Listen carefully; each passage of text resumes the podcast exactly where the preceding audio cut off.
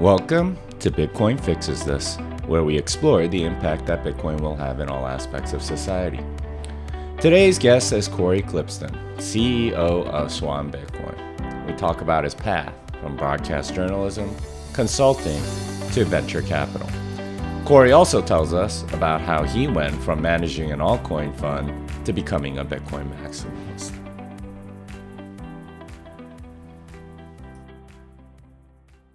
Cory Klipsten, how's everything going, man? Man, out here on the battlefield. You feel like you're at war? Is that what you're saying? It's felt like that for the last two months or so, for sure. Yeah. Mm. I mean, we have some significant adversaries, and uh, just, you know, glad to glad to be doing my part.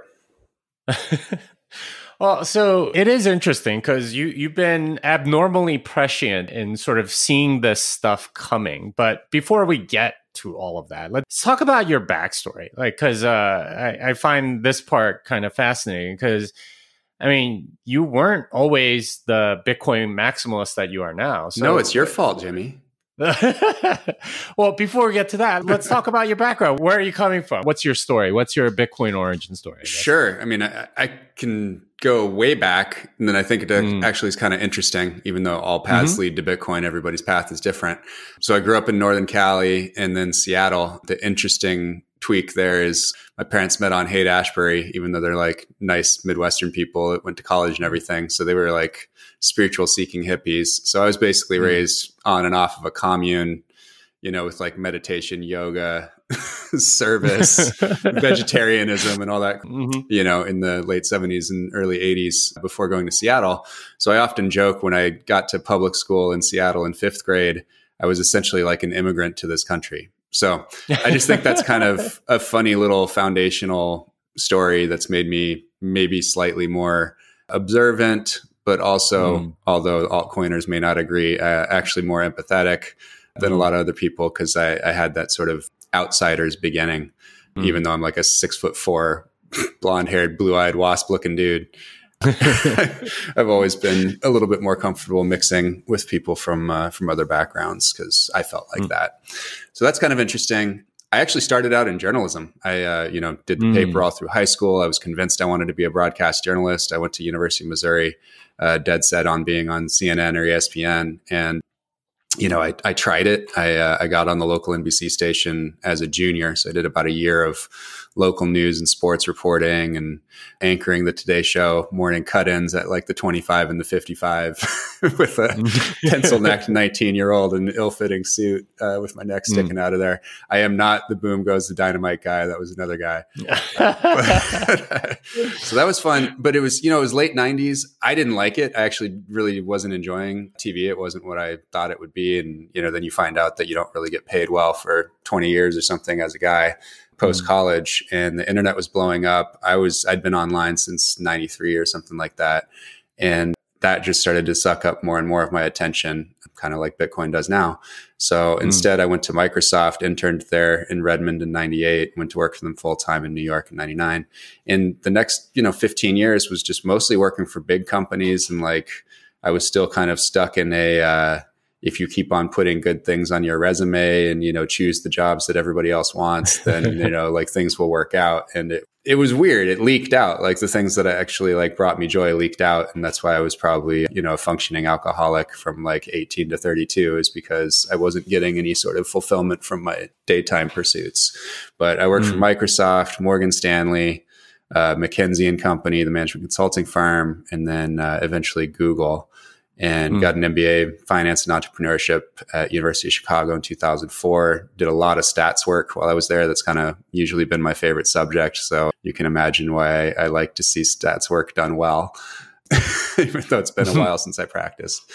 And yeah, I think the other thread that I think is kind of interesting to pull at is I was in online in New York, which was, you know, maybe the second epicenter of the dot-com boom and bust, and probably had a worse mm. bust in percentage terms as far as all the companies there really going mm. to zero, whereas there were still some remnants of things in Seattle and the Bay Area that continued. Mm. Almost everything went to zero in New York. And I think that made me want to go to business school and work in more traditional things because I was upset that the sand had shifted beneath my feet and it didn't feel like it was my fault in the dot-com bust. And then when the global financial crisis rolled around, you know, I'm sitting here working in management consulting and it's happening again. And I'm like, man, it's all bullshit? Really? You know, and so the only thing I felt, I felt like, okay, the only way I'm going to be able to like not keep on having this sense of sort of insecurity with these companies is I've got to be much more early stage where I have a lot more control. It's kind of, I, I just want to bet mm-hmm. on myself. So I was, at that point, I think it was two thousand nine or two thousand ten, I decided that, okay, I'm definitely going to work in early stage startups. Couldn't figure out how to get there from here. Only companies that wanted to hire me was like Series E startups, putting me in a, you know, mm-hmm. V P strategy role, which sounded like more of the same.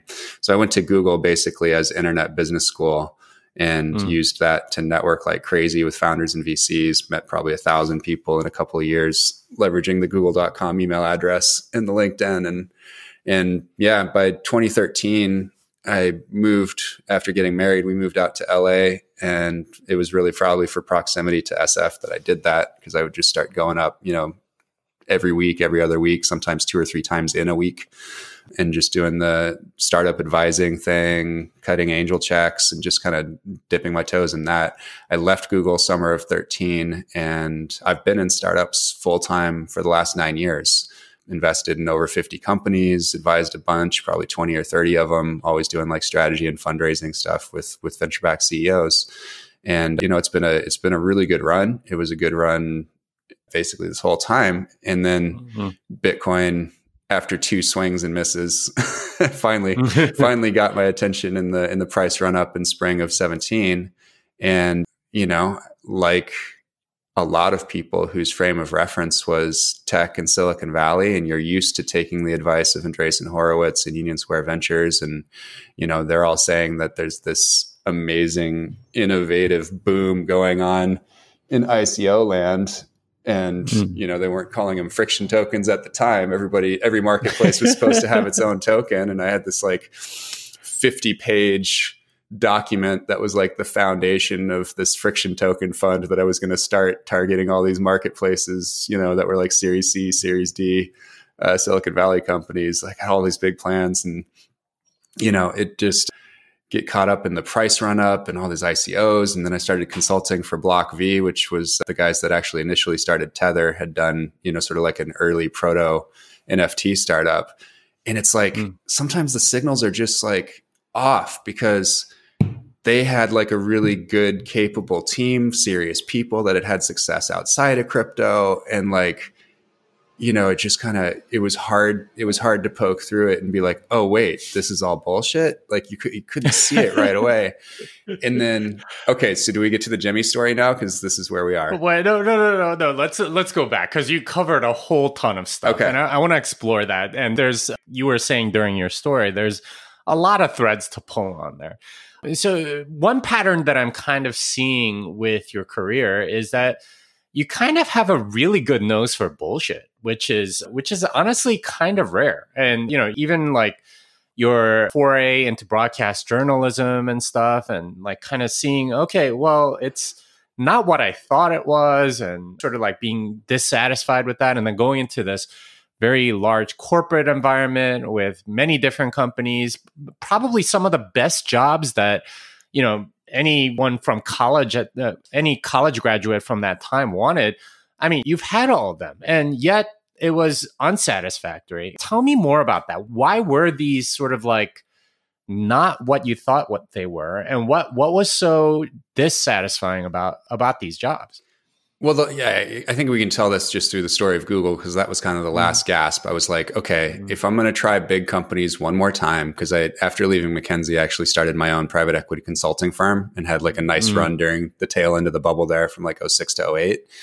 And mm. so going to Google for me was, I, it was actually the first time that I was strategic about a career move, because I did see it as a way to get into startups potentially. Mm. But I also, option B was, you know, this is the company that everybody says is the best big company to work for. It has this amazing culture. It's not being evil and all this stuff. The perks are amazing. You know, the people are actually pretty spectacular, you know, so if I don't like it at Google, then I know I'm done with big companies. And mm. that that ended up being the case. Like, you know, I, mm. I did good work there and I did some cool shit and there were some good people around and I still felt like insanely constrained. And you're just artificially put into a weird rat race, because if you have invented before Bitcoin the best product in the history of the world, which is mm. search, basically, mm. and the way they monetize is just like the most incredible product, it makes no sense to put anybody in a role unless they do that role perfectly. Overpay mm. slightly for everybody and make sure they do their role perfectly. So what you end up with at Google, at least in that time, I don't know what it's like now, because obviously there's a lot more companies with with shine on them now. But back then, uh, everybody was overqualified for their job at every level. And so it created this sort of like weird competition of like, to move up, I mean, you had to be doing like the work of like six people. Mm. And then it also became super political to mm. to move up or get to work on interesting things. And I could do all that, and I did, but I don't like mm-hmm. it. That's not not how I want to spend my time, is like strategizing about like how many hugs to give at a happy hour. You know, and like how like what's the right number of smiley faces at the end of your emails. Mm. Hmm. Well, I mean, did you experience that in the previous companies as well? Because like that for me is like, it just sounds so miserable, like figuring out what the right political play is within yeah. a company. No, I'd say out of, out of like comparing those four companies, like Google was mm. by far the most sort of rigid in its culture of conformity. Mm. What sort of conformity did they expect? I would say it was... Yeah, just being like saccharine and sweet all the time, basically. Mm. it was it was extremely feminine. The mm. the culture and just the vibe and everything was like over the top. Like, just it felt weird being a guy there. Mm. Isn't it mostly men, at least in engineering and stuff? Yeah, I was on the business side though. Mm. So the sales org, the whole business organization is is like overtly like liberal, woke, feminine. Mm. Anyway, so that, that was, you know, not the most fun. McKinsey was incredibly professional. I really mm. appreciated the, I, it was just, I was, you know, was it square peg in a round hole? Mm-hmm. At that time in my life, I was newly single for the first time in like seven years or something after dating my college girlfriend far too long. And I was like, had moved to New York for this job with McKinsey, and the last thing I wanted to do was leave town Monday through Thursday. So mm. I got out of that as soon as I possibly could and opened up a restaurant nightclub and started my private equity consulting business. Wow. So you were really taking the bull by the horns, uh, opening up your own club. I mean, like, If, yeah, if, if you if you're single, that's yes, that's uh, you know, like a lot of fun. So yeah, that was I was almost terminally single from like twenty-six to thirty-two, and then I met my wife. What does that mean, terminally single? I'm, I'm like it was going to sure kill me. Okay.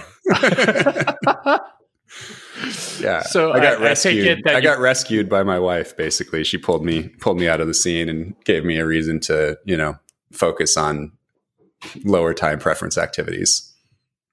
Well, I've heard that about New York. What is it about New York that makes you sort of like just like party really hard, almost to the point of death? Because I, you're not the first person to tell me well, that. Well, I had actually already, I had actually left New York. The the restaurant mm-hmm. nightclub was in Chicago, and mm-hmm. my private equity consulting thing was in Chicago, and and I actually joined mm-hmm. Google in Chicago. Mm-hmm. But yeah, similar. I, I learned how to do it in New York, and then I exported it to Chicago. uh, Chicago at that, in those years in particular, kind of like the the middle of the aughts into kind mm. of the early teens, where it was a really fun time in Chicago. There was so much money everywhere, which is why I kind of understand what's going on in the whole crypto space the last few years, because I saw it once with people mm. that really didn't have the merit to make the money that they were, but because they were in Chicago and they were doing options trading during the options boom mm. and all the black box stuff. And this was like, you know, Flash Boys, that was that time. So the, you know, the, the fastest comms line from Chicago to New York was, was who won with the black box trading and the, the super fast algos and all that kind of stuff. So that money was just like a wash all through Chicago. Something else that was kind of fun is like Chicago's the, you know, probably the biggest city that doesn't have an extra stratified layer of society on top, mm. right? So like mm. the private spaces with the celebs and the rich people are not accessible to the normies in New York or in L A. But mm. in Chicago, there is no extra layer. So if you're like out and about and you make six figures and can afford the drinks, like you're hanging out with Michael Jordan, hmm. which makes it super fun. Mm. Mm. Well, so let's go back a little bit because I want to pull on this thread about this options trading and how, you know, the city essentially was awash with money. What happened there? Can you describe the options boom? And like, I don't really know anything about it. Yeah. I mean, I just, I wasn't a trader myself, but you know, if you were kind of in the mix and, you know, River North and Gold Coast and Chicago in, you know, two thousand five, two thousand three, probably through about through the financial crisis. So two thousand three to two thousand eight, there were just a lot of young, cool people with shit tons of money. Mm. So, you know, there was just like fun boats and private planes and trips to Vegas, and everybody's in Miami every weekend all winter, and you know, plenty of funding for all new nightclubs and restaurants, and just kind of this rolling party. And then Lollapalooza came, I think, in uh, oh six, and and so those first those first you know three four years of having Lollapalooza there in the summer as kind of an anchor was really cool, with everybody coming and kind of experiencing this boom. Crime was way down at the time. Obviously, it's skyrocketed since. You know, and it was just kind of a boom time for that city. Kanye was everywhere, you know, being super popular, talking about Chicago all the time. Like it was just kind of, you know, it's when that city kind of peaked, and it was cool to be there at the time. Well, so you're saying that there was all this money from the options boom. Mm-hmm. I'm, I'm trying to like figure out where that came from. Was it because of, you know, like figuring out how to repackage them, or like what was going on? What mm. what made all this money flow in? Yeah. I mean, I think it was just, that was where people f- first started doing like high frequency trading with options and futures was, mm. you know, it, you wanted to be right next to the S I B O and the C M E so that you'd have the fastest comms time. And then sometimes you'd have somebody like in the pit too, to, you know, carry out special trades or operations or something like that. So a lot of these firms, you know, the Citadels and all these guys that started in Chicago, Gecko, uh, you know, Third Millennium, like they all kind of started there around just right there in the loop to have the mm. the fastest round trip times of uh, mm. for their trading. Anyway, it's not my world. I just kind of witnessed mm. it from afar and had a lot of friends working in that industry. But yeah, that's just when, that's when the A R Bs were highest. And then it got A R B'd away, you know, little by little. Mm. It just kind of, there were so many participants and the boom kind of went away over time. And I think, you know, two thousand eight was like the last time, you know, some smart kids a few years out of undergrad could, you know, ten X their money in a year or something like that. Mm. Well, so you were around at that time. And uh, you, you mentioned earlier that you have a much better understanding of the entire crypto space because you were there at that time. What was it about that time that you remember that you can sort of like analogize uh, or make an analogy? Well, it's a lot to of the same participants, right? So Jump okay. is in Chicago, and that's how they grew up, and they were doing algo trading and options, and it's and it's still around. I was aware of Jump because they were investing in startups when I was at Google, so I would see Jump mm-hmm. people at startup events and everything, and you know they're probably made more money than anybody last year. I think they made eight or nine billion dollars last year, you know, doing market mm. making for Luna and U S T and all the other stuff they do, you know, and I think Cumberland has a big office there. Uh, you know, there's a bunch of these guys that are kind of at the center of crypto in mm. Chicago because all that infrastructure and all that talent base has always been there. And then there's a big diaspora of people that left Chicago and went other places after the option boom was done. And they recognized that, you know, there was boom time coming back and they got into crypto. So like I've got a friend who made a killing on options and then, you know, traveled and hung out, opened CrossFit gyms, got jacked. Crypto comes around, he's running the desk for Cumberland up in Montreal for three years. And now he's starting a crypto hedge fund, you know? So mm. I think it's just, there's a lot of ad tech people in crypto. There's a lot of mm. trading people in crypto that, that come from traditional trading and prop trading. And then I think there's a lot of, there's a lot of people with uh, online poker backgrounds and online ga- and online gambling, right? Just people. Mm. I think those, those three groups from, you know, fifteen years ago are all over the crypto space. And, and were they all in Chicago at that time, or is it just uh, that? It, no, no. Ad tech was much more like S F, L A, New York, and Russia. Mm. There's a lot of similarities with ad tech and crypto, because the, the the big scam in ad tech is that there's limitless ad inventory on the internet, mm. right? So how do you make something mm-hmm. that's limitless seem scarce? You have to market the shit out of it. Does that sound like crypto? Uh, yeah, yeah, it does actually. Yeah. Huh. So you observed all of this, and then uh, and then you went over to Google, had this uh, interesting experience. What made you, I guess, go into startups of all things? So why why was that super interesting? Yeah, again, I think it was just, you know, having seen what happened with the global financial crisis, and I just didn't want to be mm-hmm. sort of, I didn't want the sand shifting beneath my feet. You know, I didn't want to get mm-hmm. rug pulled. So I figured if I had like a diverse set of activities in early stage companies where I could affect the outcome through the mm-hmm. force of like my, my ideas, my networking, my strategy, my effort, mm-hmm. then I could control my own destiny, which is what I really wanted to do. Mm-hmm. So you went to basically be your own boss yeah. or something like that. Yeah. Starting in twenty thirteen. Okay.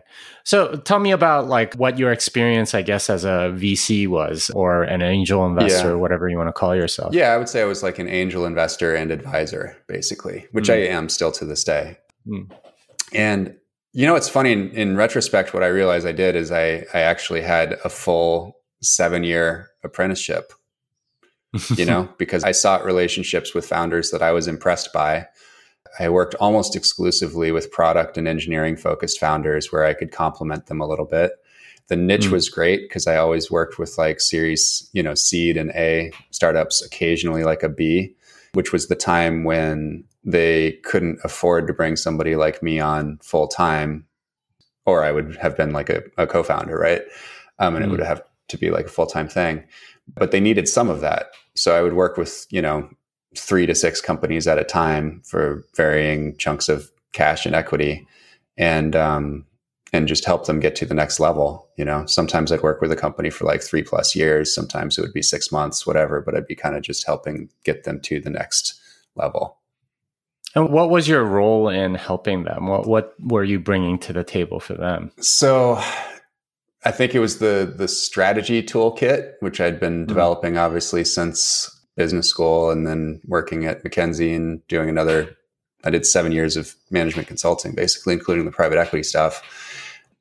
So nine years basically of strategy work. And I had a strategy role at Google. I was, I was strategy and operations for about two billion dollars of sales across seventeen teams for those two years.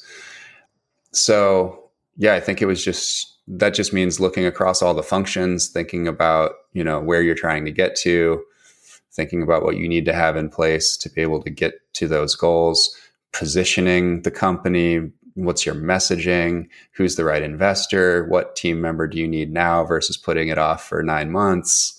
How do you think about fundraising and who's going to do the round after that? Should you mm-hmm. do a, a SAFE or a convert right now? What are the benefits of each? Should you do a priced equity round right now or wait a little bit? Should you announce this product now or not? Should you hire this P R firm or that P R firm? Like it's, it's everything. I basically, I just restricted it by, I will only be in a meeting that the C E O attends. So I would never mm. get involved with a function, which basically put a, a constraint on the level of issues on which I would work. It had to be mm. important enough for the C E O to want to talk about it and meet about it, meet about it, or I wouldn't work on it. Mm, I see. And and what did you see there that, I mean, did you like it? It sounded like you liked it. Liked I loved it. A lot it yeah. It was, yeah. It was crazy fun. It, it was really lucrative. I ended up, mm. I think just because I, I just was trying, I, I don't think I was like, I was really worried for the first few years that I would have adverse selection. Like if these people if they need my help, does that mean they suck? Right? And so am I going to end up with this portfolio of, you know, shitcoin startups, basically?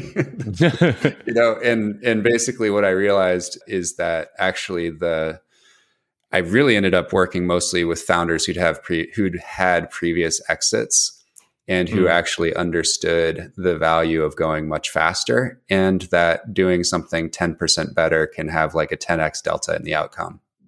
Mm. And so they, especially in the early days when they didn't have this full team with the, you know, a full C-suite and a bunch of V Ps and everything, like having somebody that they could just talk to about all of the issues related to the company was really valuable to them. So I ended up working with a lot of more like, they were always kind of on the older side, almost always like thirty-five plus, like thirty-five to forty-five.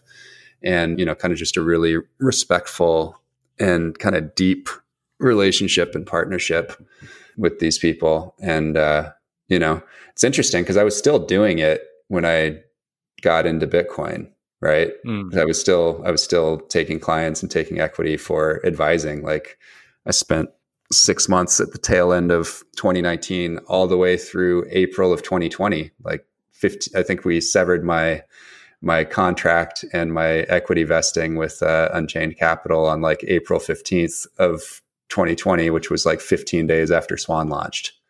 But wow. I've been working with Joe, you know, three times a week, just working on Unchained issues back then. Hmm. Well, all right. So let's get to your Bitcoin origin story. You're in the startup world. You're advising a lot of different companies. You're helping them out, and you're spread actually kind of thin, right? Because you got six different companies. You're you're doing a lot of stuff. Mm-hmm. What what got you interested? The price run up, and no, I mean, so I'll tell you uh, the. It was very clear. The, the signal that got me into crypto was super clear. And mm-hmm. then we'll get to what made me start looking at Bitcoin specifically and, and made it rise mm-hmm. above the rest. It was May twenty-sixth or something like that, twenty-third or twenty-sixth. It was, I think, the first day of Consensus in New York. I was in L A. I had a call scheduled with a guy who had, you know, one of the best seats in venture capital, as far as I could tell. He was like the sole deployer of capital for one of the Didi Kuwaiti founders mm-hmm. over in China, who's a guy from S F. And, um, and he could cut checks basically of like five to fifty million on any deal that he liked with an investment committee of two. Oh, wow. You know, and the other, and the guy was in China. So he basically mm-hmm. just operated out of S F, just have coffees with people, find deals he liked, no overhead, no investment committee. And, you know, twenty percent rip on profits for these deals he did with the guy. I was like, mm. I, I always thought this guy had the best fucking job. And, uh, and so I call him and like, there's so much noise in the background. And he's like, oh yeah, sorry. I quit. I'm, I'm running uh business development for this, uh, crypto found, you know, crypto company. I'm like, what? Uh-huh. Anyway, it, it ended up being, what was the project? It was Seven Waterhouse's thing, Stephen Waterhouse. What was it? Mesh Labs, I think, back then. I think they renamed it Orchid. Anyway, mm-hmm. you know, and I was like, if this guy's leaving what I thought was the best job to not even be go no the go be the number one, but be like the number four at this other thing, what's this other thing? So then I started just pinging people in my network and trying to figure out what this whole crypto thing is. Started reading, downloaded Coinbase and bought some Bitcoin like almost immediately. I think before the end of May, I bought Bitcoin at, mm. you know, three K or something. And, you know, I was just starting to learn. I got really lucky. And this was kind of, at least there was, there was an inkling that Bitcoin might be special because who did I hit up? Somebody connected me to pff, Tucker Waterman, who's like a crypto fund manager out here in L A, very Winklevoss looking dude. Tall, probably mm. went to Dartmouth or Harvard or something. Anyway, they had just run, you know, like a million up to seventeen million in like a year before I met him, mm. him and like a real estate buddy of his. and, but he, he was like, you got to go to China all the time. You got to figure out who's like pumping things and mm-hmm. you need to start with Bitcoin and you should read Digital Gold. Mm-hmm. And so I read Digital Gold. And so that was like the first thing. I didn't get into I didn't get into Andreas until after meeting you. Hmm.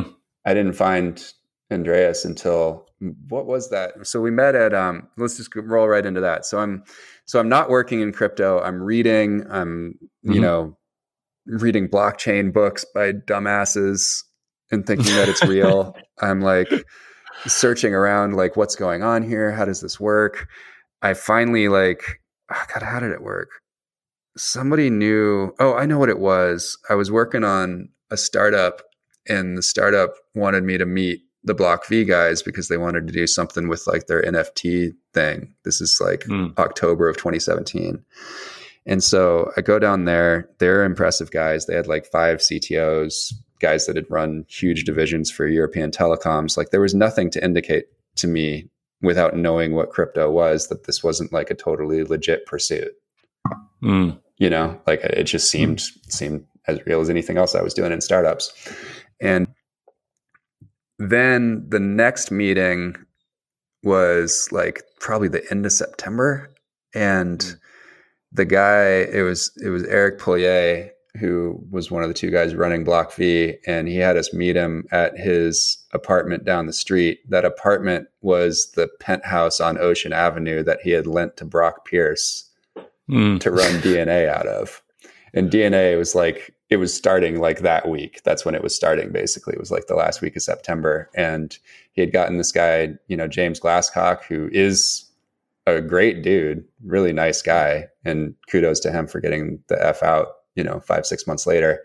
That guy had been like, uh, you know, executive at Warner's and a bunch of the studios and built huge teams. And he was like kind of a full stack human, cares about people, like very empathetic, like very nice guy. And that's who was running this thing.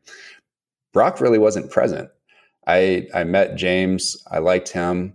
I was already angling toward consulting for Block V, which I did. I think I started there mid-October, probably. It was either mid-October or mid-November that I started consulting to them, like help, helping them figure out how to spend the thirty million dollars or whatever that they'd raised in their I C O. And so I started like trying to angle, like, is there something that I can do here? These guys are raising money. There's lawyers all over the place. This feels kind of solid. I'm, you know, you don't, you don't, until you actually get into the factory and see how the sausage is made, it's very hard to just, dis- it wasn't then because there was no, there was no Marty podcast. There was no Stefan podcast. There was no Safe Book. Like there was nothing really out there except crypto noise that I could find. I couldn't find any of this Bitcoin signal at the time. And nobody took me aside to explain it to me. So I remember, I remember a couple things. I remember one day there was like a bunch of people up in the penthouse. Maybe it was like before Burning Man or something. So everybody comes to L A before they go to the desert. And, uh, and one person who clearly understood Bitcoin listened to my dumbass pitch about friction tokens and s- explained that friction tokens are stupid and can't work. And I was like, oh, that's interesting. So I have to throw away the last four months. Great. So that's nice. And then within, you know, I think, it was, what was that guy's name? Kumar, Kurt Kumar? Yeah. Block, yeah. BlockCon. Mm-hmm. So BlockCon twenty seventeen, I've told this story on podcasts before, but I've never told it with Jimmy. So this will be fun. I really got to dial it in. And like, I'm going to try to make this like, it, it's very dramatic in my head. I actually have like mental images and very photographic memory of this whole thing. So, so this conference is at the, uh, the airport museum at the Santa Monica airport. And it's a blockchain conference and, you know, there's like blockchain speakers. I'm pretty sure, I'm pretty sure Celsius, I think Alex was there pitching his Celsius I C O under false pretenses. And uh, wow, it's that old? I didn't realize. He, he, he pitched it in either seventeen or eighteen. I went both years. I went uh-huh. twenty seventeen and twenty eighteen. I think he was pitching his I C O in twenty seventeen because he had to have raised it in twenty eighteen before the bear market. So I think mm. he was pitching it in twenty seventeen. Anyway, so yeah, I think that was part of his roadshow for sell for sell token, sell your sell tokens, guys. So I, you know, I think it was it was was it a two day thing or a one day thing? I can't remember. Might have just it been, was one day. It was just one day. Yeah. So yeah, so I get through the morning. I'm like, you know, going to different booths and learning about like fucking Bermuda shell companies from this guy and like, you know, some amazing token economics on this insider deal over here. And like, you know, listening to like, you know, intellectual people talking from the stage talking about things mm-hmm. that I don't understand that feel fair, you know, fairly jargony, but you know, hey, it could be it. Fuck do I know? These people have a lot of money. Mm-hmm. Uh, GeoStar is is rolling around in her platform heels and like a, a V-neck down to her past her belly button. Not kidding. Like she was actually there. I don't know if you remember that. Anyway, oh, I totally remember, totally remember that. It. Yeah. So uh, yeah, yeah. At some point, it's like it's probably like lunchtime or whatever, and I don't know if I grabbed a stupid lunch or what. But you know, I, I go outside and I'm like, it's nice, it's sunny. There's this big lawn with like a, a plane up on stilts uh, out in front of the the, the conference center, and uh, I'm kind of just looking around. There's people in different groups or whatever, and like this this one group caught my eye. It was only like two or three. It was probably three people in a circle, and and one of them has this has this cowboy hat on. And he's, I see him looking at two different people like that are elsewhere around just with fucking daggers coming out of his eyes. Like he just kind of wishes that he could just, you know, like maybe this was the old days and he could just, you know, run him through right now. And I was like, well, I find that very interesting and attractive. Let's see what this dude's about. That, that clearly has some, some true loathing and hate for some of the other people here. There, there's signal in that. And I came over and introduced myself and probably said some dumb shit about crypto. And you were like, well, you know, I've got a show. I really uh-huh. like Bitcoin. you should really, you should really take another look at Bitcoin and like, you know, try to go deep on that. It really is like, you were so nice. Like, we're not as nice anymore. I get that. I'm, like, I'm, I'm actually worse than you now. But back then you were very understanding of, I, I think I was just like, probably, you know, rather earnest and probably pretty open because I usually am. And I was kind of laying it on the table, what I thought. And you were just kind of like gently redirecting me, but very firm that I needed to spend a lot of time on Bitcoin. And then I started watching you and Tone over the next few mm-hmm. weeks. And that led me to Andreas because you guys would always talk about Andreas. And then I went down the whole Andreas rabbit hole. And it took a while because I was like, there was so much activity going on in, in crypto for me at the time. I was working on that Everpedia deal that where they took the thirty mil in, uh, for equity from uh, from the new Galaxy E O S fund. right, right. So they would build on E O S. And then, yeah, it finally hit. I, I don't know what the last thing was, but like by like the third or fourth week of March, I was like, oh my God, I'm never going to read another white paper again. I'm so done with this.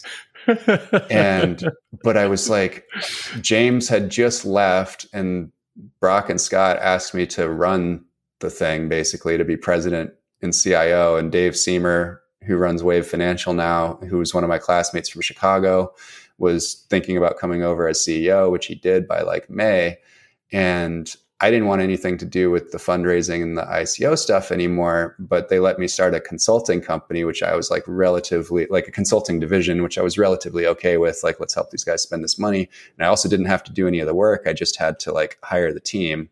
So mm-hmm. I basically, it was, it was probably by end of July. I think I just like left at the end, at the end of July. So it was probably like the mm-hmm. first week of August that I was like finally done. Oh, I know what it was. I, I tried one last gasp. I was like, I like this money. This money is great. Uh, can I do a Bitcoin ecosystem fund under this brand?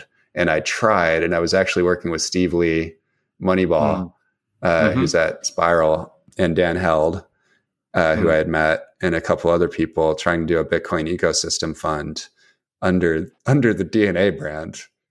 Mm. Would have been a slight mismatch. Mm-hmm. Anyway, and that that clearly wasn't going to happen. And so I left, uh, yeah, like beginning of August. And as I do every summer, went to Turkey with my wife where she's from. And when I came back, I was just dead set on doing something in Bitcoin. Didn't know what it would be, but uh, I just wanted to do something in Bitcoin. And I was still consulting to totally non-crypto, non-Bitcoin startups, still working with SaaS companies and ad tech companies and stuff like that. But I, I was just dead set that at some point, as soon as I could figure out what to do, that I would do a mm. company in Bitcoin. Mm. It, it's interesting hearing your perspective, because I do remember L A BlockCon and just thinking, what did I sign myself up for? Because for me, that was the... That was the second conference that I was asked to speak at. And the first one was like just a month before in Paris. And it was what was it, the Breaking Bitcoin conference, mm. and it was it, it, that that was actually a really good conference because we're talking about Bitcoin only. There were some altcoiners or whatever there, and um, you know, I mostly just sort of avoided them. But you know, the L A BlockCon, that that was just, I mean, I, I I remember looking at the program and going, wow, they're clearly selling something. They're selling something. They're selling, and I went through and I was like, I think it's just me and Tone that are Bitcoin people. Mm-hmm. Um, I was like, how did it end up like this? And literally everybody that came up was talking about an altcoin that they wanted either my opinion on or like something like that. So for me, like like that whole thing was just like my education into, okay, so this is what the altcoin space is like, because mm-hmm. they were it, it, like every single presenter, it felt like was a timeshare presentation, right? Like it's like, what what are they trying to sell me, and what do I ha- like? I I just it it just felt so dirty, you know. I I mean, I did give my presentation and so on, but it was just kind of, it felt so out of place. I I don't know, like it, was it like that for you, or was it just like my impression was completely off? I I like. For me, like watching that, it was just so, and I, I think you well, detected. I didn't, like, I didn't know yet disgust. that I didn't know yet that altcoins were bullshit. So it mm. it looked like startup pitches to me, and mm. you know, I thought the market was hot. And you look at like, you know, product, market, team, and timing. It seemed like this stuff mm. was like on the come, so timing is good. Market is hot, so check. So then I'm, mm-hmm. I was basically just looking at like, do I like this founder's personality, and are they smart, and, mm. you know, do they have a good product? I was completely incapable of evaluating the product. If I had, I would have run away and just started working on Bitcoin right away. I just didn't know shit. So I was basically just, so that was a big question mark. Market mm. and timing were good. So I was just basically looking at, you know, founders and seeing like, okay, is this somebody I'd like to spend time with? Are they smart? And, you know, are they earnest or whatever? Do they have like a real plan? Are there red flags or not? And there were tons of people that had like tons of red flags, but I see that in startups all the time too. So just mm. because there were lots of scammers raising for money, raising money for things that, you know, obviously weren't going to work, that didn't signal to me for another few months at least that they were all bullshit. It's so interesting to me because I think I had that same conversation that I had with you with like like twenty other people that same day, right? It, it was just they I, maybe I, you I were patient zero for Bitcoin and SoCal. Maybe I don't know. I, I remember saying similar things to nearly everybody that I met because so many of them would be like, "Hey, like, what do you think of this token or that token?" and I, I mean, uh, I, I get asked to like uh, go review a white paper or something like that. And I'd be like, okay, if you want me to do it, I will, but you can't use my name or likeness. And I'm going to charge you some insane amount of money. And some of them actually were like agreed to do it. And I was like, you, you sure about this? Because I'm going to rip this apart. And they're like, no, we, we want to know. uh, and I would rip it apart and give them the report, and they would be depressed afterwards. It, it, it was kind of, it, it was such a strange dynamic.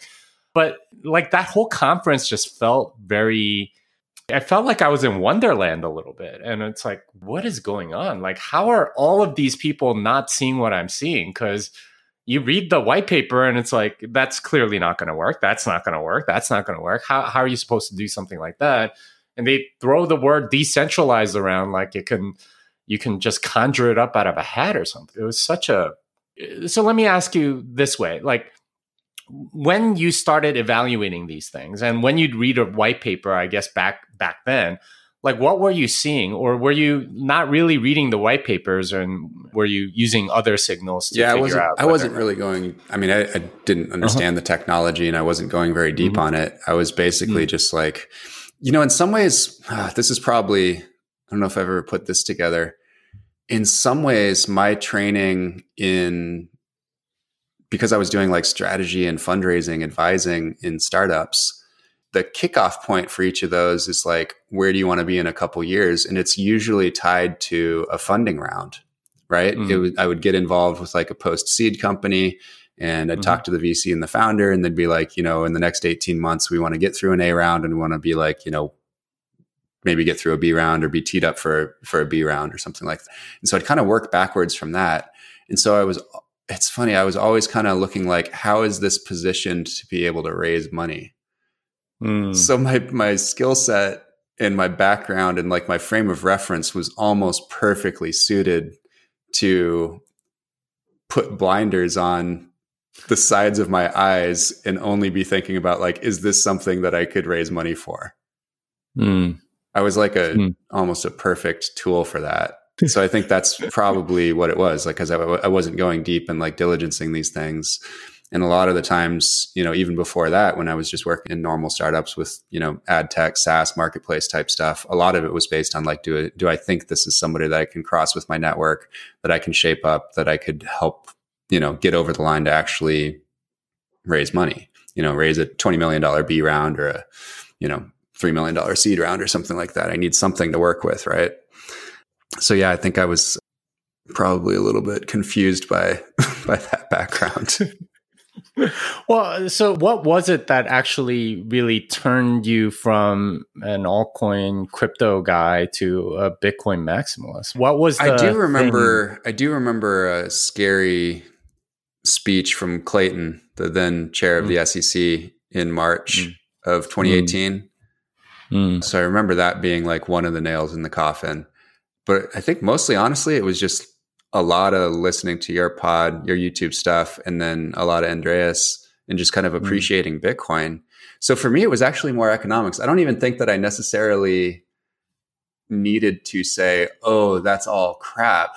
What I became enamored of Bitcoin, and where I got to is I thought the eventual market cap of Bitcoin would be like one hundred x everything else combined. Mm. And that, and then I also had a lot of, you know, it was a big thing in the teens in V C and startups to complain about being dependent on a platform, right? And that you mm. didn't want to build on somebody else's platform like Zynga and Facebook, and they can just tank you whenever, or your business is entirely reliant on like the Google search algorithm. They changed the algo that actually tanked like an entire team at Google that was doing like search arbitrage for ask dot com and Ask Jeeves and, you know, AltaVista mm. and all those ones that were just sort of arbing Google traffic. And you'd see that team just like dis- disappear basically. And so I was looking at it a little bit through that lens, and I was like, well, Bitcoin is the only platform here. I got that far by early twenty eighteen. Mm. I was like, Bitcoin is the only platform here that can't fuck you. Mm. And I was able to make that distinction between Bitcoin and Ethereum, at least, mm. and everything else seemed worse than Ethereum. And then the Clayton thing, and then, you know, the, the, the deep YouTube research, doing my own research on YouTube was, uh, was starting to work.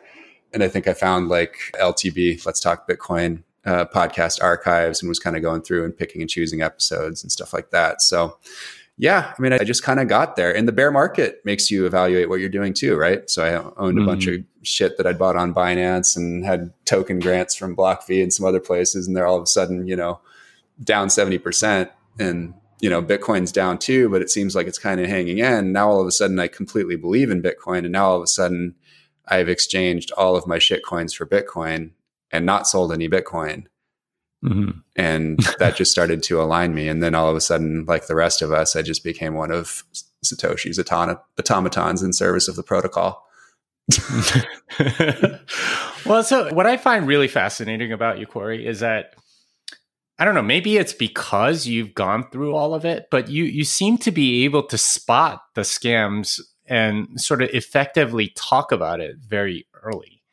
Uh, so can, can you tell me a little bit more about, say, like the this whole Luna thing? You were speaking out against it, like, okay, this this thing is going to be a giant disaster. I mean, there's no shortage of altcoins that you could have gone after, but somehow you you managed to pull this one out and say, okay, this one is going to be the one that's going to be really spectacularly crash. And you were right. What was it about that that you saw?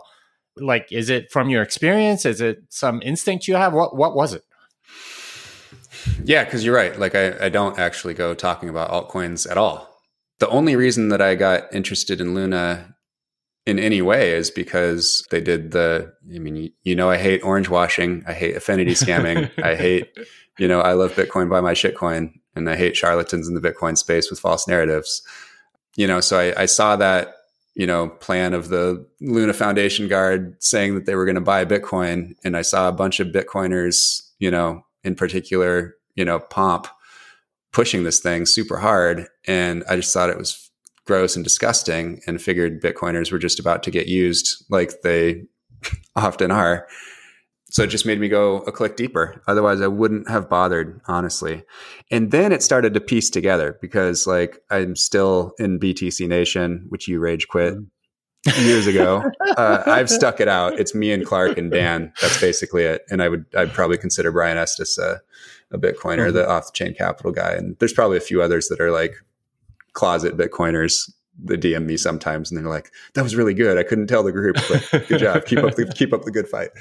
But, you know, it's, uh, so I still have some signal from the crypto world there. You know, we use Prime Trust for legal custody at Swan, like us and Strike and a bunch of other people kind of have them as the, uh, like the compliance back end. And so like I talked to their salespeople and like it would come up here and there. I also keep an eye on, you know, I, I open Delta app, you know, a couple times a week, more when things are volatile and just kind of see how things are moving so I can be eloquent if I need to be.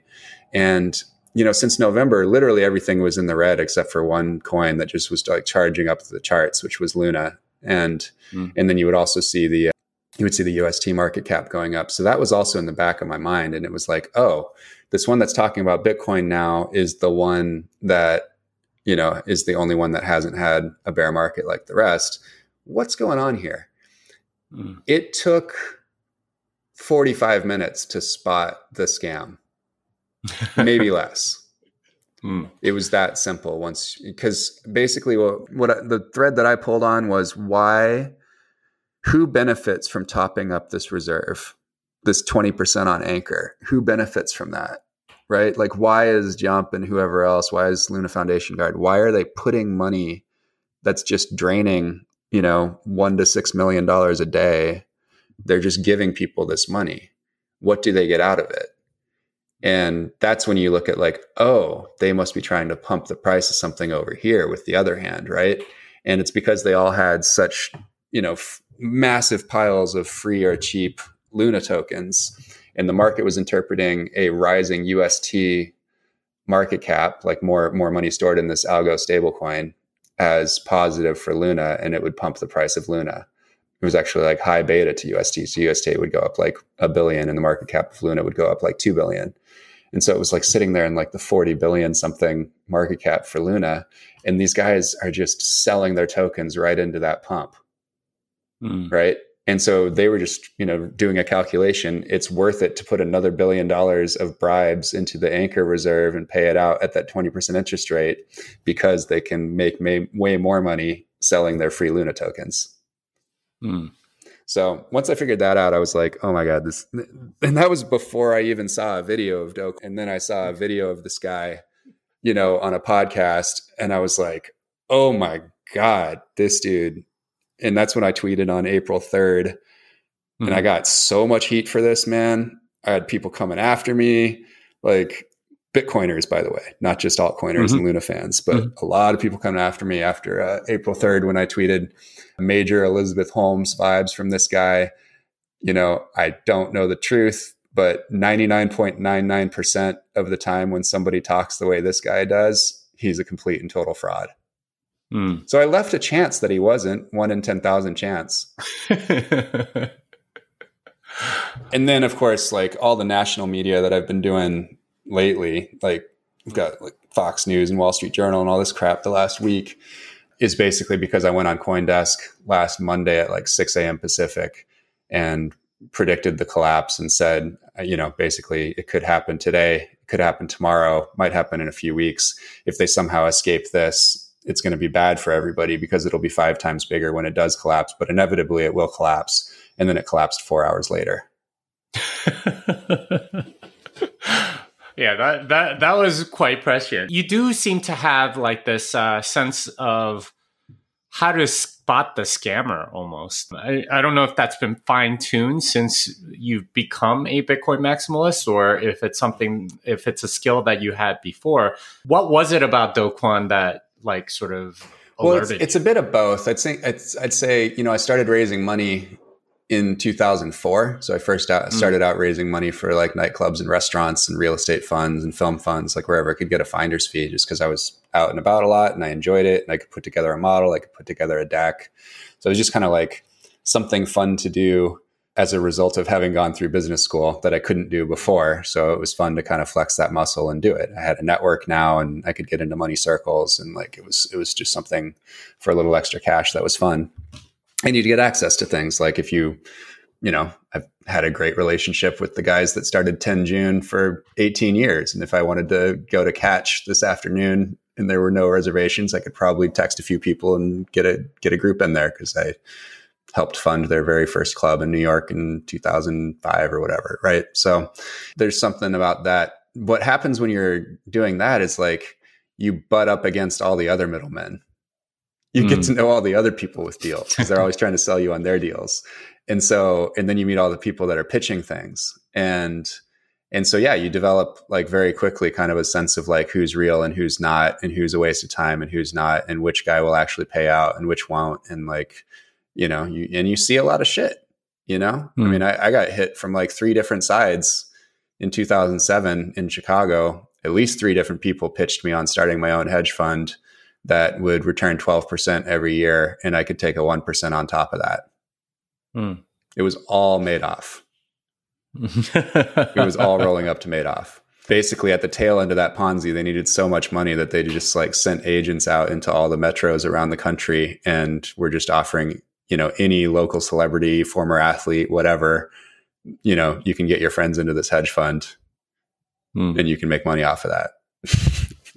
Wow. So, So I saw a lot of that. And then, you know, I think the other thing is probably just like, you know, I, I threw parties for so long and I never took money for it. I was never a paid promoter, but I threw parties for a long time, you know, starting in undergrad and all through grad school. And, you know, I would just always like find a charity and have some reason to throw a party, somebody's birthday, somebody's whatever. It's just like fun, fun to host. You have more fun when you get to control the guest list.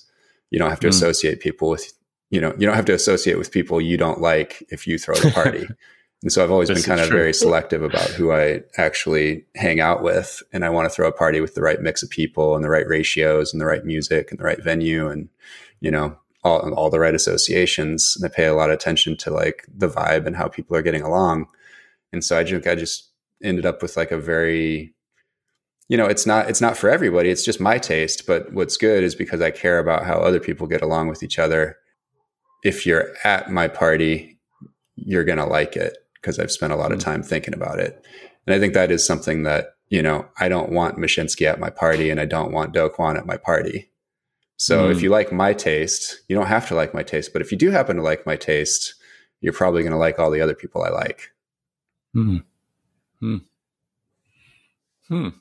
So you detected in these people, I guess, like a, a weird vibe. And that that was what sort of, okay, well, th- this is getting, th- this is going to be super spectacular in how it crumbles. Well, with Do Kwon, it was, it was uh, the vibe was second. The first thing was just, mm-hmm. you know, mm-hmm. who's benefiting from this? And then you could, you could mm-hmm. spot the Ponzi really easily with the anchor thing. Mm. So that one was actually like ridiculously obvious. And I don't believe... I don't believe ninety percent of the people in the crypto space, all these funds and everything, that they couldn't see it. Mm. I think that they were just trying to keep it going as long as they could because they could lever up and, you know, get eighty percent out of that anchor protocol. And, you know, basically everybody was benefiting as long as the price of Luna kept going up. So as long as they could keep people buying Luna, they could keep making that money as long as possible. Very similar to like, you know, if one shop has sold a bunch of out of the money calls on Bitcoin, mm. you know, there's some amount of money that they're going to keep throwing on leverage shorts to slam the price down whenever it gets close to where they've written most of their calls, right? Because it's mm. an income strategy. You saw this in, uh, in uh, spring and early summer of twenty twenty when it was like, when the fuck is Bitcoin going to break through twelve K? right? But there was like billions of dollars that had written call options above twelve K that were just clipping that coupon. And so it was in the interest of like some of these funds and, and players to keep slamming, slamming the brakes whenever Bitcoin tried to break through. And that's one of the reasons that it ended up, you know, coiling and springing up so violently when it finally broke through. It's because they'd been kind of suppressing the price for so long. Hmm. Do you think that's happening now? I have no fucking idea what's going on right now. Like that kind of stuff is only, I only hear about that. I, I guess that one actually did get, I did hear that was going on at the time. So I did mm. actually tell people that that was going on at the time, probably tweeted about it in like May of mm. twenty twenty. But right now, this feels just like Fed tightening, macro, mm-hmm. people that have way more assets than just Bitcoin and crypto have p- positions that are meaningful in Bitcoin. And so, you know, when they're selling and they're going risk off, then it's happening to Bitcoin too. I just, I think it's just, we've been heavily correlated with um, the Qs for like eighteen months, the, you know, NASDAQ index. And it feels like that's just kind of continuing for now. In the long run, it doesn't matter because at some point there'll be some kind of catalyst and the market will just catch and, you know, Bitcoin goes to the moon again. But yeah, in the near term, it feels very just sort of correlated with, uh, with risk assets and tech stocks. Hmm. Wow. So much to like unpack. I, I, you do have this very unique perspective of, I don't know, having gone through it. Uh, one thing I want to know is, do you think the altcoiners are different from two thousand seventeen versus now? Because it, I don't know, like it seems like at, at least when you were first getting into it, they were maybe a little bit more legit, and they, you know, a lot of them seem, the people that you liked anyway, they they seem to have gotten out of it as soon as they figured it out. Like, what about the people, like, how would you compare um, the twenty seventeen crowd versus the twenty twenty-two crowd? Hmm. It, they're both sets are actually rather diverse. There were a lot of really obvious scammers in twenty seventeen, twenty eighteen. Particularly twenty eighteen, by the way, interestingly, mm. even during the bull mm. market, like that was when the worst of the sort of late arrivers got there and thought it was like a, ra- a way to raise money for a startup. And they just had no idea what blockchain technology was or wasn't. So it was easier to kick them out of the pile.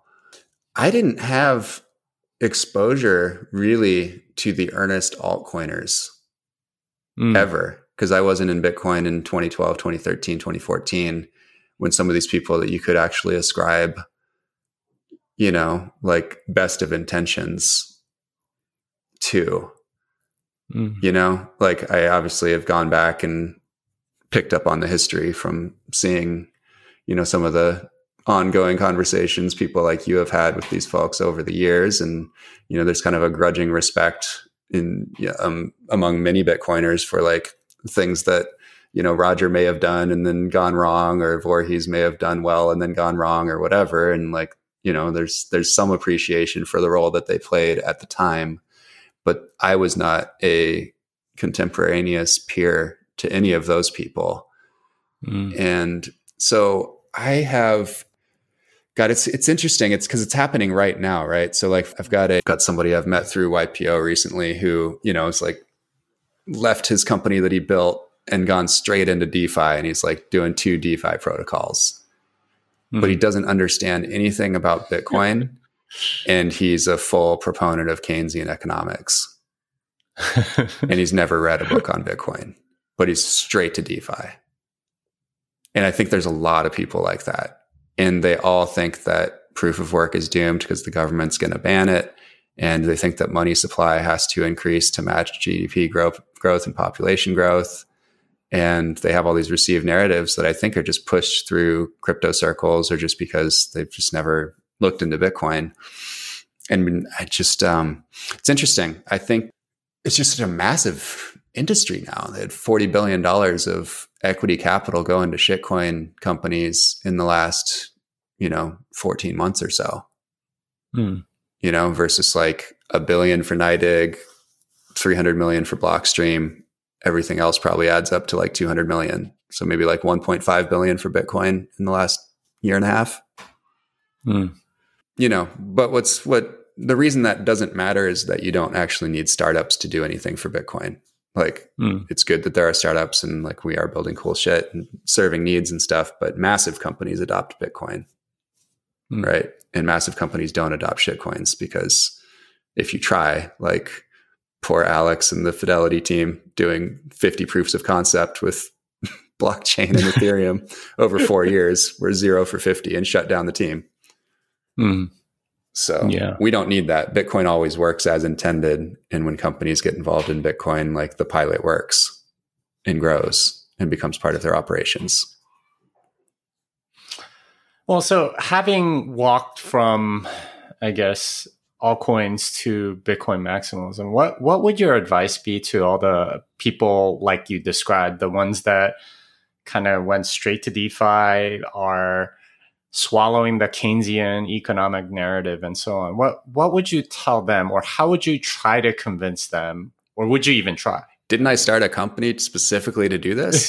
Isn't that the whole point? This is true. I mean, literally the, you know, I think it was, you know, the, the end of March, I was like, the end of March twenty nineteen, I had finally realized like I didn't want to do something with professional investors because I was first working on like a Bitcoin closed-end fund with Steve McClurg, the former Guggenheim portfolio manager who now runs Valkyrie. So I was working mm. on that like fall of twenty eighteen, realized I'd have to go to Wall Street and like pitch this to portfolio managers who don't care. And I wanted people mm. to care. And so I was like, you know what? I don't want to deal with agents. I want to deal with principals. That means it probably has to be like a website and it has to be, you know, one to many, use code and media. And this problem I was trying to solve is like, I wish that my shitcoin horseshoe had been shorter. Mm. You know, I wish that somebody had taken me by the horns and pointed me toward the signal. I was ashamed of the eleven months that I spent fooled by crypto. And I was ashamed that the people that I usually looked to for signal, like Andreessen Horowitz and Union Square Ventures, whose words, you know, I hung on their every word when they talked about market networks and SaaS companies and stuff like that, and that they were misleading people, whether they knew it or not. Mm. And I just wanted to try to make it a lot easier for people to find Bitcoin and find signal and get to the truth faster. So, you know, basically the first product, as you know, and as you remember, was I want to combine a gift of Bitcoin, which I figured would give people some skin in the game and get them like watching the price and get them interested, with a year of education where they would, you know, basically each month just get a new chapter of a book in twelve parts over their email. And that book would just be, you know, written by the top minds in Bitcoin and just be like a great introduction to Bitcoin. And it was that simple. And I didn't have these grand ambitions for what that would become. I thought it could be like, that it could kind of go viral, that it had its marketing kind of built in because people would, you know, get into Bitcoin through a gift and then, you know, maybe they'd turn around and give Bitcoin too. And, you know, even as late as like after the launch in November of twenty nineteen, you know, I was looking at it, and because our prices were lower than Coinbase and Cash App, and you could give to yourself and you could set up a recurring purchase plan as a gift, ninety percent of the volume was coming from people that were signing up to give Bitcoin to themselves and just setting up recurring purchase plans for themselves mm-hmm. with Give Bitcoin. So that was just hilarious. But I was, at that point, I was the only person involved out of all the investors and everybody else working on it that wanted to do Swan. The only other person that wanted to do Swan at the time was Jan, who was an advisor and was just like kind of hanging out in the Slack, poking his nose into tech and products sometimes. And yeah, so then we got to chatting like the first week of December, and he was totally down for it. And I was like, yeah, that's that's what we're going to do. And uh, we decided to basically strip strip away all the gifting stuff. And just uh, I came up with the Swan name the first week of uh, January. And we got out quick because we had already like the, there was no new functionality. We just needed like a new front end and like to skin it and work on the brand basically. So that's why we were able to get Swan out by the end of March, even though we didn't even like think of it really until Christmas. Hmm. Jan, yeah, yeah, he was a former student of mine, so always try to support him and whatever he's doing. But yeah, but well, wow, no, so he he, uh, he was still blockchain consulting into early twenty nineteen or something like that. I mean, I think he I think he basically quit blockchain consulting for like Chicago financial services firms when his book came out. Mm, mm. Yeah, I do remember him uh, publishing it and all that. Brady used to punt shit coins on Binance. Brandon Quittam used to do like marketing consulting for blockchain startups. Like, you know, like we, we all have our scars, man. I think like five percent of people, we t- totally do. The Church of Satoshi is real. We must repent. Um, we might dunk some people in the Pacific uh, at the Bitcoin conference in November.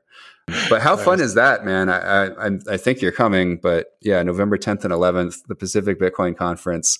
It's across the street. It's across the street from where you and I met. We are doing the, the Barker oh, wow. Hangar. It fits like three thousand people. It's just going to be so much fun. I can't wait for mm. that. Yeah. So tell me more about that. What are your plans for this this conference? What are you? What's your vision for it, and how is it fitting into, I guess, the current ecosystem? Yeah, well, I mean, it'll be it'll be the second biggest Bitcoin conference each year. That's kind of the plan, is to, you know, I think it'll be like probably three thousand people this year, and we'd like to expand that up coming years, as obviously the, the Bitcoin Magazine conference will probably keep getting bigger every year. Um, so, yeah, I mean, I think if this one in size feels like Bitcoin twenty nineteen in San Francisco, I think that'll be a home run. That'll feel great. And mm. it'll be all Bitcoiners, no altcoin sponsors, no altcoin speakers. So I think that'll be kind of uh, nice. I think there's a lot of good Bitcoin only conferences, but I don't think there's any that have like the budget that we have and kind of the plans that we have. We're doing it, you know, Bitcoin Magazine is the official media partner. They're bringing the Volcano desk and all their people, and like, it'll be super fun. Because of my just journalism background and facility with talking to media people, I'm friends with a lot of reporters now that cover the space. And so I think we'll actually have like a lot of, a lot of mainstream journalists and, and journalists that write about Bitcoin will actually be conducting the interviews and, and hosting the panels and stuff. So I think the professionalism on the stage will be really good. And then otherwise, I think we're just going to optimize for having a lot of fun. So obviously the content's going to be fantastic. We're all going to learn a lot. But, you know, we're going kind of over the top on making it memorable. And I think anybody that comes out or comes down or whatever will make a lot of good memories from the time that they spend there. I want to throw a really good party. I know how to do that. Well, I, I mean, you ran a club and you know how to throw a party. So I think given your background, this is right up your alley, and it should be really, really fun. Where can people find you? Where can people contact you? Yeah. I mean, obviously check out swan dot com. App is coming out finally in a few weeks. We just got approved by the Apple Store finally. I'm Cory Klipsten on Twitter, C O R Y K L I P P S T E N. And if you listen to Jimmy, this is already like people pretty far down the funnel. So you guys can all email me too if you have any questions for me or about Swan. It's just uh, Cory at swan dot com. And then, yeah, otherwise, oh, I have a, a newsletter every day called The Daily Bitcoiner, which just we've put together like the thousand best pieces of educational content about Bitcoin from the last twelve years. And so one of those goes out each day with a little intro. I'm just kind of talking about why I selected it. Um, so that's cory dot substack dot com. And yeah, I think that's probably a good mix. Mm-hmm. I, I'd say so. You have a lot of content. So that's, yeah. that's awesome. And if you want a job in Bitcoin, first, take Programming Blockchain with Jimmy, and then and then go hit bitcoinerjobs dot com and, and get yourself a job in Bitcoin. Yeah, that's how Cory found the C T O. No, um, no, that's a, that's not exactly true. That's not true. I mean, that's not true. I started, as a quick aside before we go, I started Bitcoiner Jobs because I was having a problem about a year ago, which was mm. everybody was hitting me up looking for a job in Bitcoin, and like if I like somebody, I have a lot of trouble not helping. And so it started to become like twenty percent of my time was like tweeting threads of candidates, trying to find them jobs, introducing them to other companies. I was like, man, I got to find something. So I was going to do something about it. And like, it was just kismet, man. Like within a week, I was on this random, you know, like founder speed dating thing that some V C set up and invited me to. And the guy that runs Niceboard was one of the people I met. And it just is like a SaaS tool for making uh, job boards for like any any vertical or niche for like thirty bucks a month. And so we just went hard at it, found Nathan, the guy that runs it for us, and it's now one of our product managers. And we got something out pretty quick. And it's obviously just like grown. Now we were actually completely building our own from the ground up, because it's a real important part of the Bitcoin ecosystem. But yeah, it was just something that was solving a problem for me. And now it's just like seeing where it's gone is amazing. Yeah, you, you've uh, you've definitely lived up to your reputation as uh, having your hand in a lot of things. So good stuff. Um, anyway, thanks for being on. It was a lot, and I can't believe it's been like an hour and twenty minutes almost. Man, this was so fun. I, I can't believe I've never been on your show before, but hopefully it won't be the last time. Definitely not. Thanks. All right, thank you. Unchained Capital is a sponsor of this podcast. I'm an advisor to the company. I know the team well, and I'm excited for what they are building. If you need multi-sig collaborative custody or a Bitcoin native financial services partner, learn more at unchained dot com. Well, that wraps it up for this episode of Bitcoin Fixes This. Cory Klipsten can be found at, at Cory Klipsten on Twitter and cory dot substack dot com. Until next time. Fiat del Invest.